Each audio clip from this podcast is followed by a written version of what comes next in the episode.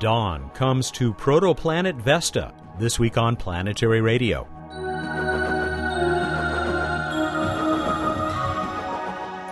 Welcome to Public Radio's travel show that takes you to the final frontier. I'm Matt Kaplan of the Planetary Society.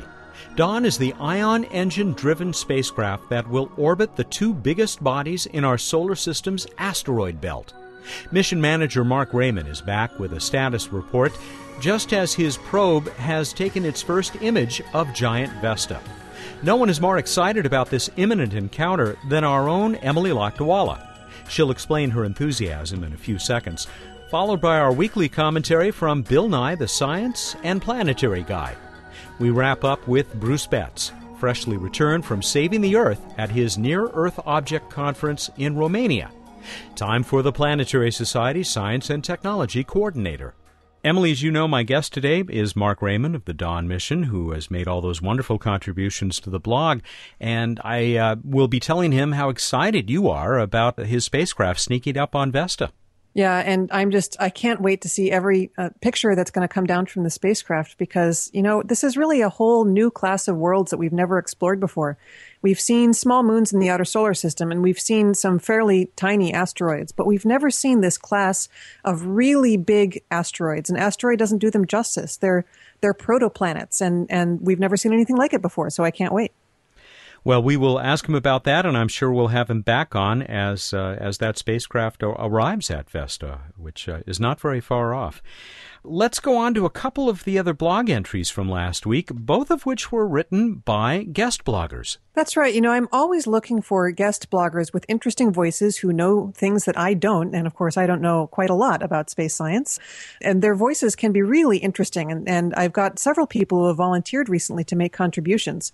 One of them came out of the blue from a guy named Mike Malascott, who wrote a blog entry that I've been wanting to do for a really long time that basically summarizes um, a huge number of the citizen science opportunities that are out there on the web and off your computer in order to contribute to, to the development of science as just a member of the citizenry. And this is uh, what SETI at Home hath wrought. And there are all kinds of terrific opportunities. Uh, they're all there in the blog we do think about SETI at home, starting it with computers, but of course, citizen science goes way back with things like bird backyard bird counts, which have been done for quite a long time before SETI at home ever came along, and, and that too is, is citizen science. Even amateur astronomy has a long and distinguished uh, history, and will continue to have a long and distinguished future. And speaking of astronomy, you have yet another guest blog entry about a magma ocean. Yeah, and this is really a pretty amazing story because it's a discovery that was made by a spacecraft that's no longer with us, Galileo. Um, and the reason that the discovery is being made now is because it took the theoretical guys quite a long time to develop a model that can explain Jupiter's magnetic field. And once they accurately modeled Jupiter's magnetic field, they were able to subtract it from what they measured at Io. And they found that Io has its own induced magnetic field, which means it has to have a liquid layer. But unlike Europa and Ganymede, that liquid can't be water because of Io's intense volcanism.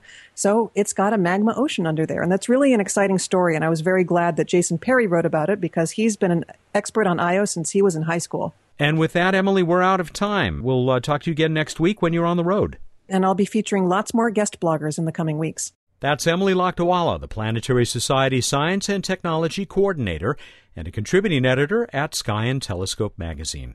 Bill Nye is up next. The science guy Skyped in from his hotel room in Salem, Oregon, where he had just delivered the Willamette University commencement address. Hey, hey, Bill Nye, the planetary guy here. And this week, the interesting thing to me is how certain members of the U.S. Congress are battling with other members of the U.S. administration to keep the United States from doing much space business with China. Now, it's not the Cold War anymore, everybody, unless you want it to be. You know, they say, uh, keep your uh, friends close, but your enemies closer. If you want, for some reason, to keep the Chinese space program near you, do business with them for crying out loud. Let's get Chinese taikonauts on the International Space Station. We can all be up there getting along and having a good time. You may remember, if you're of a certain age, when the US decided not to send teams to the Olympics in the former Soviet Union as a means of protesting. Well, that was somewhat effective. But if you really want to be effective, Start sending faxes in there. Start engaging people in countries that you're a little afraid of. Send them blue jeans. Get along with them. Have fun. We're more alike than we are different. If you want to keep the Chinese closer, let's put them at 350 kilometers straight up on the International Space Station. Oh, yeah, and by the way, the real goal is to explore space and make discoveries and find out things about the universe that we don't know for the betterment of all humankind. Oh, yeah, that too. We could do all that by engaging the United States with the Chinese Space Agency, not trying to keep them at arm's length. I'm telling you. You don't need me to tell you this. You can look it up. And up's where we're going. Up, up, up, out into space. I got to fly Bill Nye, the planetary guy.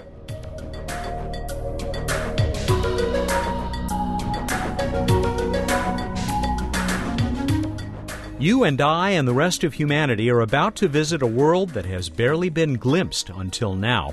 After a very, very long trip, the Dawn spacecraft has almost reached Vesta, the second largest object in the asteroid belt out beyond Mars. One of its cameras snapped a first distant image of the huge asteroid on May 3rd. Dawn will linger at Vesta for a year and then depart for even bigger Ceres, arriving there in 2015. It's an amazing journey made possible by the gentle but persistent propulsion provided by its ion engines. Marc Rayman manages the mission from the Jet Propulsion Lab near Pasadena, California, but JPL is just one of the international partners in Dawn. I asked Mark to return to Planetary Radio with an update. Mark, thank you for returning to Planetary Radio, especially as uh, things become even more exciting with the Dawn mission. What are you up to now? Well, first of all, thanks for having me back. I appreciate your interest. And Dawn is now in its approach phase to Vesta. So we have imaged Vesta twice with our camera in order to help refine the trajectory. That is, we use these pictures to help determine where the spacecraft is relative to its destination. We've now observed Vesta also with one of our spectrometers, and we're continuing to thrust with the ion propulsion system, slowly closing in, uh, hmm. getting ready to be captured into orbit. So, how soon does that happen? Is that the next milestone when actually Vesta's own gravity uh, takes over from the ion engines? Well, Vesta's gravity never takes over from the ion engines. Because of the unusual nature of a trajectory using ion propulsion, we continue to thrust with the ion engines right through capture. Hmm. Now, that happens on July 16th. The spacecraft won't even know the difference. That will be exactly the same as any other day of thrusting we've done throughout the mission. We'll continue propelling ourselves with the ion propulsion system for another several weeks after that until we arrive at the first orbit from which we're going to begin our intensive science data acquisition. And all of this after, well, what will be by that time more than three and a half years of getting out there to this not so little body and uh, matching its orbit around the sun. That's right. Normally, for a planetary orbit insertion, spacecraft comes screaming up to the planet and executes a big maneuver to be captured into orbit. In contrast, Dawn has spent this more than three and a half years of flight gradually reshaping its orbit around the sun so that it's looking more and more and more like Vesta's orbit around the sun. And so this summer, Dawn will just creep up ever so gently near Vesta as the two of them travel together around the sun it will slip into orbit and then just continue maneuvering down to the science orbits that we want to use. And in doing this effort, how much of uh, interplanetary space have, have you guys covered? As of today, the spacecraft has traveled about 2 billion 670 million kilometers since leaving Earth. Wow. That's a lot of space to cover, and much more to come, of course. What does Vesta look like at this point? Uh, if uh, if I happen to be standing on the Dawn spacecraft? Well, if you were on the Dawn spacecraft and weren't too cold and hungry, uh, you might actually enjoy the view of Vesta. It's it's just large enough now. Actually, it's been just large enough since the middle of April that to your naked eye, it would appear as a tiny disk. That is, it would no longer be just a pinpoint of light like the stars and other planets in the solar system. But it still would be pretty small even with our camera, we just took pictures uh, the day before yesterday, and Vesta was only about six pixels across. Hmm. But uh, it won't be much longer before it grows large enough to really reveal some exciting new landscapes. How long before you have a better view of uh, Vesta than we've been able to pick up from any other instrument? Well, the best views so far are from the Hubble Space Telescope, and we'll get views comparable to that in about the second week of June, and then they'll only get better after that. You said that not only are you beginning to snap these images, but uh, a spectrometer is in use. Is that picking up real science now, or is this calibration? Uh, what's going on? No, this is more for calibration. Uh, Vesta is still, again, too small and too far away to reveal anything new to the spectrometer. But the reason we wanted to observe it is so we can set the parameters for future observations. About half a dozen times between now and the time we arrive in our first science orbit, we'll observe Vesta again with the spectrometer. Gradually, Vesta will be larger and larger, and we want to be prepared for those times with proper settings for how we acquire the data. That spectrometer is just one of the instruments that uh, goes uh, beyond your uh, your cameras. Uh, that will be telling us much more about the composition of Vesta. I think. That's right. That spectrometer we're using now will tell us about the the minerals on the surface, essentially what kind of rocks are there. We also have a spectrometer which is already operating that measures radiation, uh, gamma rays and neutrons, and that will tell us what the elements are, what the different atomic constituents of the uppermost meter or so of Vesta are. And then when we get still closer, we'll be measuring the gravitational field, and that will tell us about the interior structure of Vesta. That is, how is the mass distributed? I was surprised to see that among the many mysteries that remain about Vesta uh, are even things as basic as its mass. That's right. It's actually interesting that the mass has been estimated in part by how much Vesta perturbs the orbit of Mars. Really? Oh my God. it's amazing. Now, most of the measurements come from how Vesta perturbs the orbits of other asteroids, but Vesta is the second most massive body in the asteroid belt. It's a big place, and its effect on Mars has indeed been measured, and that has helped us estimate what the mass is. But of course, until we get a spacecraft there, we won't really know for sure. That's Marc Rayman of the Dawn mission now closing in on Vesta in the asteroid belt. He'll tell us more in a minute. This is Planetary Radio. I'm Robert Picardo. I traveled across the galaxy as the Doctor in Star Trek Voyager. Then I joined the Planetary Society to become part of the real adventure of space exploration. The Society fights for missions that unveil the secrets of the solar system. It searches for other intelligences in the universe, and it built the first solar sail. It also shares the wonder through this radio show, its website, and other exciting projects that reach around the globe. I'm proud to be part of this greatest of all voyages, and I hope you'll consider joining us. You can learn more about the Planetary Society at our website, planetary.org/radio, or by calling 1-800-9 Planetary Radio listeners who aren't yet members can join and receive a Planetary Radio t shirt. Our nearly 100,000 members receive the internationally acclaimed Planetary Report magazine. That's planetary.org/slash radio. The Planetary Society, exploring new worlds. Welcome back to Planetary Radio. I'm Matt Kaplan. Dawn is about to break over an asteroid or protoplanet called Vesta. The Dawn we're talking about is an emissary from Earth that has already traveled billions of kilometers. Mission manager and chief engineer Marc Rayman of JPL reminds us that Vesta is very big. Now, of course, you said the second biggest. The biggest is just a little farther down the schedule.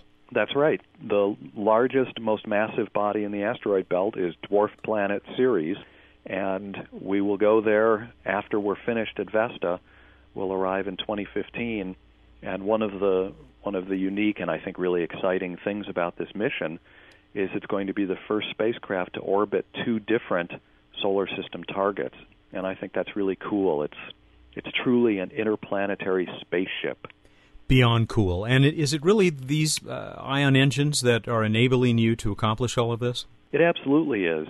A mission even only to Vesta, which is the easier of the two destinations to reach, would have been unaffordable within NASA's Discovery program without ion propulsion, and a mission to both Vesta and Ceres would be simply impossible without it. It really is what enables us to undertake this exciting mission and to do this important science. Tell us how the spacecraft is doing otherwise. I know you had uh, trouble with uh, one of those reaction wheels that helps you orient it. That's right. So we had four reaction wheels. We need three, and these are devices. They're they're like massive gyroscopes, which we spin electrically, like big flywheels. That's right. And by changing the speed that these devices spin, we can rotate uh, the spacecraft. We have four of these on board. We need three because we always carry a backup, and our backup failed in uh, June of last year. So the spacecraft has continued operating just fine. We haven't lost any time or uh, or given up any capability. Uh, it's just that we no longer have a spare reaction wheel. And so, in fact, last month we transmitted new software to the spacecraft that would allow it to operate with two reaction wheels in the event that we have a problem with one of the others. But at this point, all three are healthy, and the spacecraft is performing just beautifully. And so we're looking forward to using them to get great science data at Vesta. And we should say this is this is very tried and true technology. Uh, they do the same kinds of things out there on Cassini, which we were talking about just a couple of weeks ago with uh, your colleague at JPL, Linda Spilker. Um, mm-hmm. But let's talk about that software upgrade. This has got to be a little bit more nerve wracking than oh when I upgrade Windows on my machine. Well, that's true, but this was the fourth time we've installed new software on the spacecraft since it was launched. So we had plenty of experience with it from before, and the procedure went absolutely flawlessly. Nevertheless, as you observe, it's something you have to be pretty cautious about because the computer is constantly in control of the spacecraft. It's controlling its orientation, it's controlling temperatures, it's monitoring all of the subsystems on board. And to begin running the new software, of course, we have to reboot the computer. And so there's a short time when uh, the spacecraft has to get along without the, the guidance of the master computer. But again, we practiced that before launch. We understood how to do it, and it's gone extremely smoothly four out of four times in flight. So um, while it's not something we take lightly, we understand how to do it pretty well. Got to be somewhat scary when it comes time to uh, to do that upload, though it's not so much scary as just we have to devote an extra level of attention and care to it, and that pays off because, mm. again, it's worked well. Of course, it's your job, the rest of your team, the engineering team, to make sure that the spacecraft arrives safe and sound and is fully capable of beginning to, to do its part for the, the scientists, uh, your colleagues uh, around the world who are looking forward to getting this data. How does the interaction between the two of uh, the, those two groups work? They've got to be getting awfully excited as uh, data starts to flow. They absolutely are very excited, but I can't say that they're any more excited than the rest of us. To me, this is an adventure not just for the scientists, but for everybody. I mean, we all share in the excitement of exploring a brand new world not only everyone on the Dawn team, whether scientist or engineer, but I think everybody who has a passion for the cosmos, everybody who has a curiosity about what's out there in the universe and what's our place in it. I think we all can share in that excitement. Well put, and I can uh, tell you what you already know. Uh, one huge fan that you have, Emily Lakdawalla, who we were talking to as we do every week here uh, just a few moments ago, uh, science and technology coordinator for the society, but also the editor of our blog, who which I uh, love reading. you and so many other people, it is terrific. And uh, she has this very excited, very enthusiastic uh, entry in the blog that finishes with "Let the mapping of a new world begin." Even though we're still a few weeks off uh, from that mapping, I think. Still um, very well put. And you're a contributor to that, of course. We will put up a link to your latest Dawn Journal entry as well as to the uh, Dawn website uh, where people can uh, hear this show or at planetary.org slash radio. We'll look forward to the next one of those installments. Well, thank you very much. I really appreciate your interest, and uh, I'm glad so many people are going to be along as we do indeed uh, explore this alien, exotic, mysterious world. I think there are going to be a lot of exciting things to learn there about the dawn of the solar system. And Mark, I hope we can talk to you again when we hit uh, one of those uh, upcoming milestones or kilometer stones. That would be my pleasure. Thanks, Mark, very much. Marc Rayman is the chief engineer and mission manager for the Dawn mission, now closing in on Vesta, as you heard, the second largest object in the asteroid belt, one that uh, still is quite mysterious to those of us back here on the home planet. But that mystery is uh, beginning to be uh, unveiled uh, as uh, Dawn approaches this body. I'll be right back. We'll see if we can unveil some mysteries about the uh, night sky with our friend Bruce Betts for this week's edition of What's Up.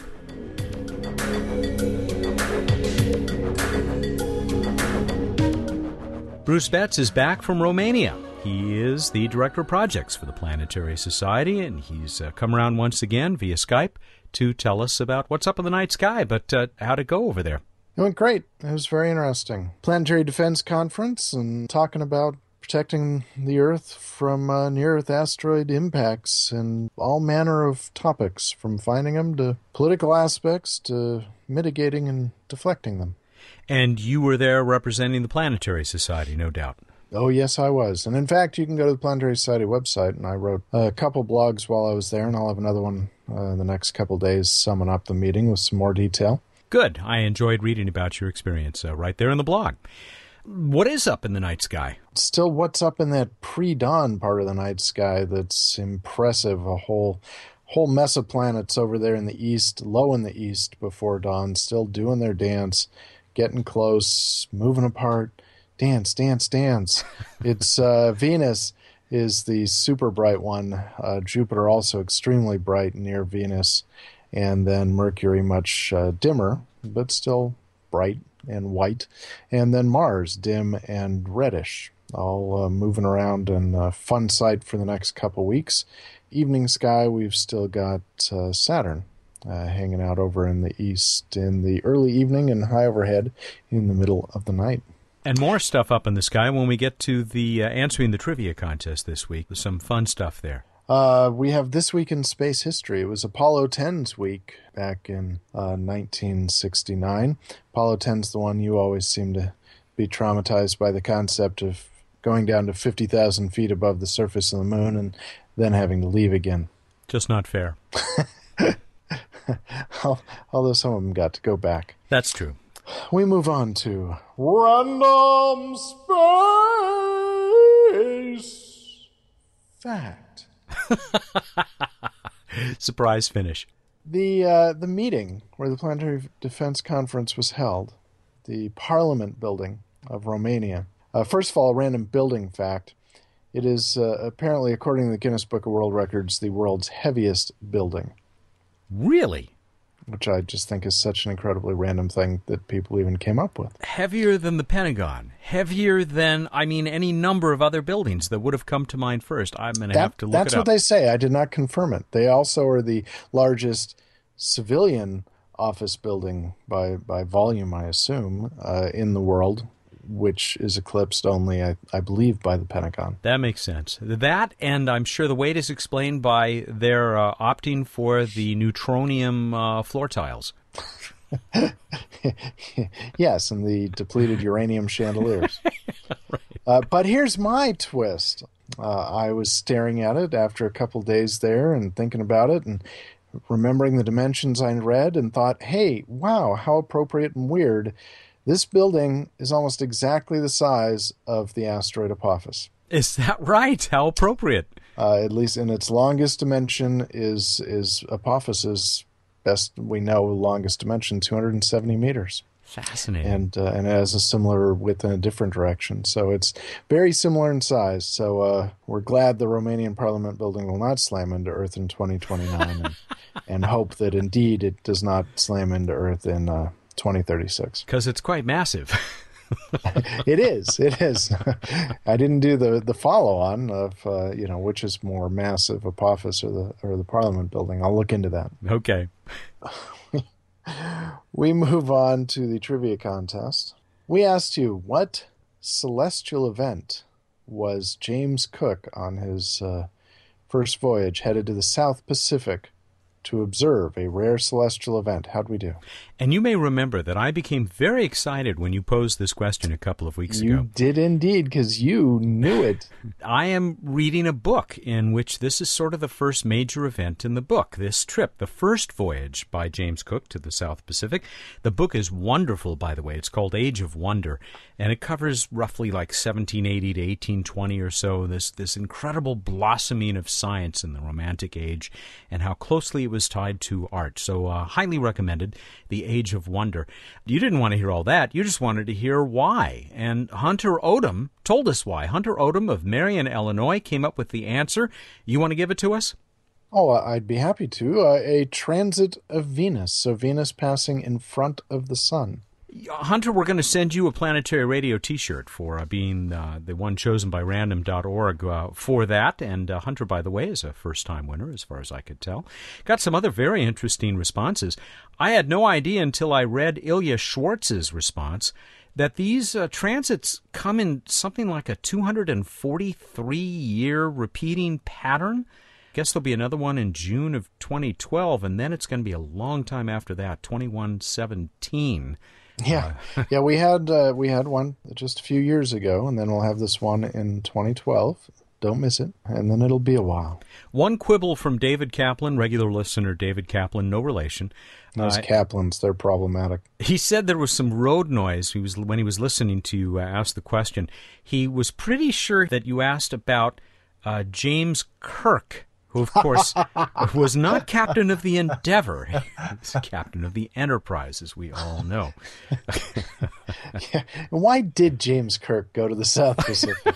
I I know I think why. for an excuse to take his shirt off. Yeah, I think so, and probably meet some chicks. But uh, that's what he used to do. That's really what the galaxy was all about for old Jim, old Jimbo. You know him well. Uh, well, I was just quoting Spock.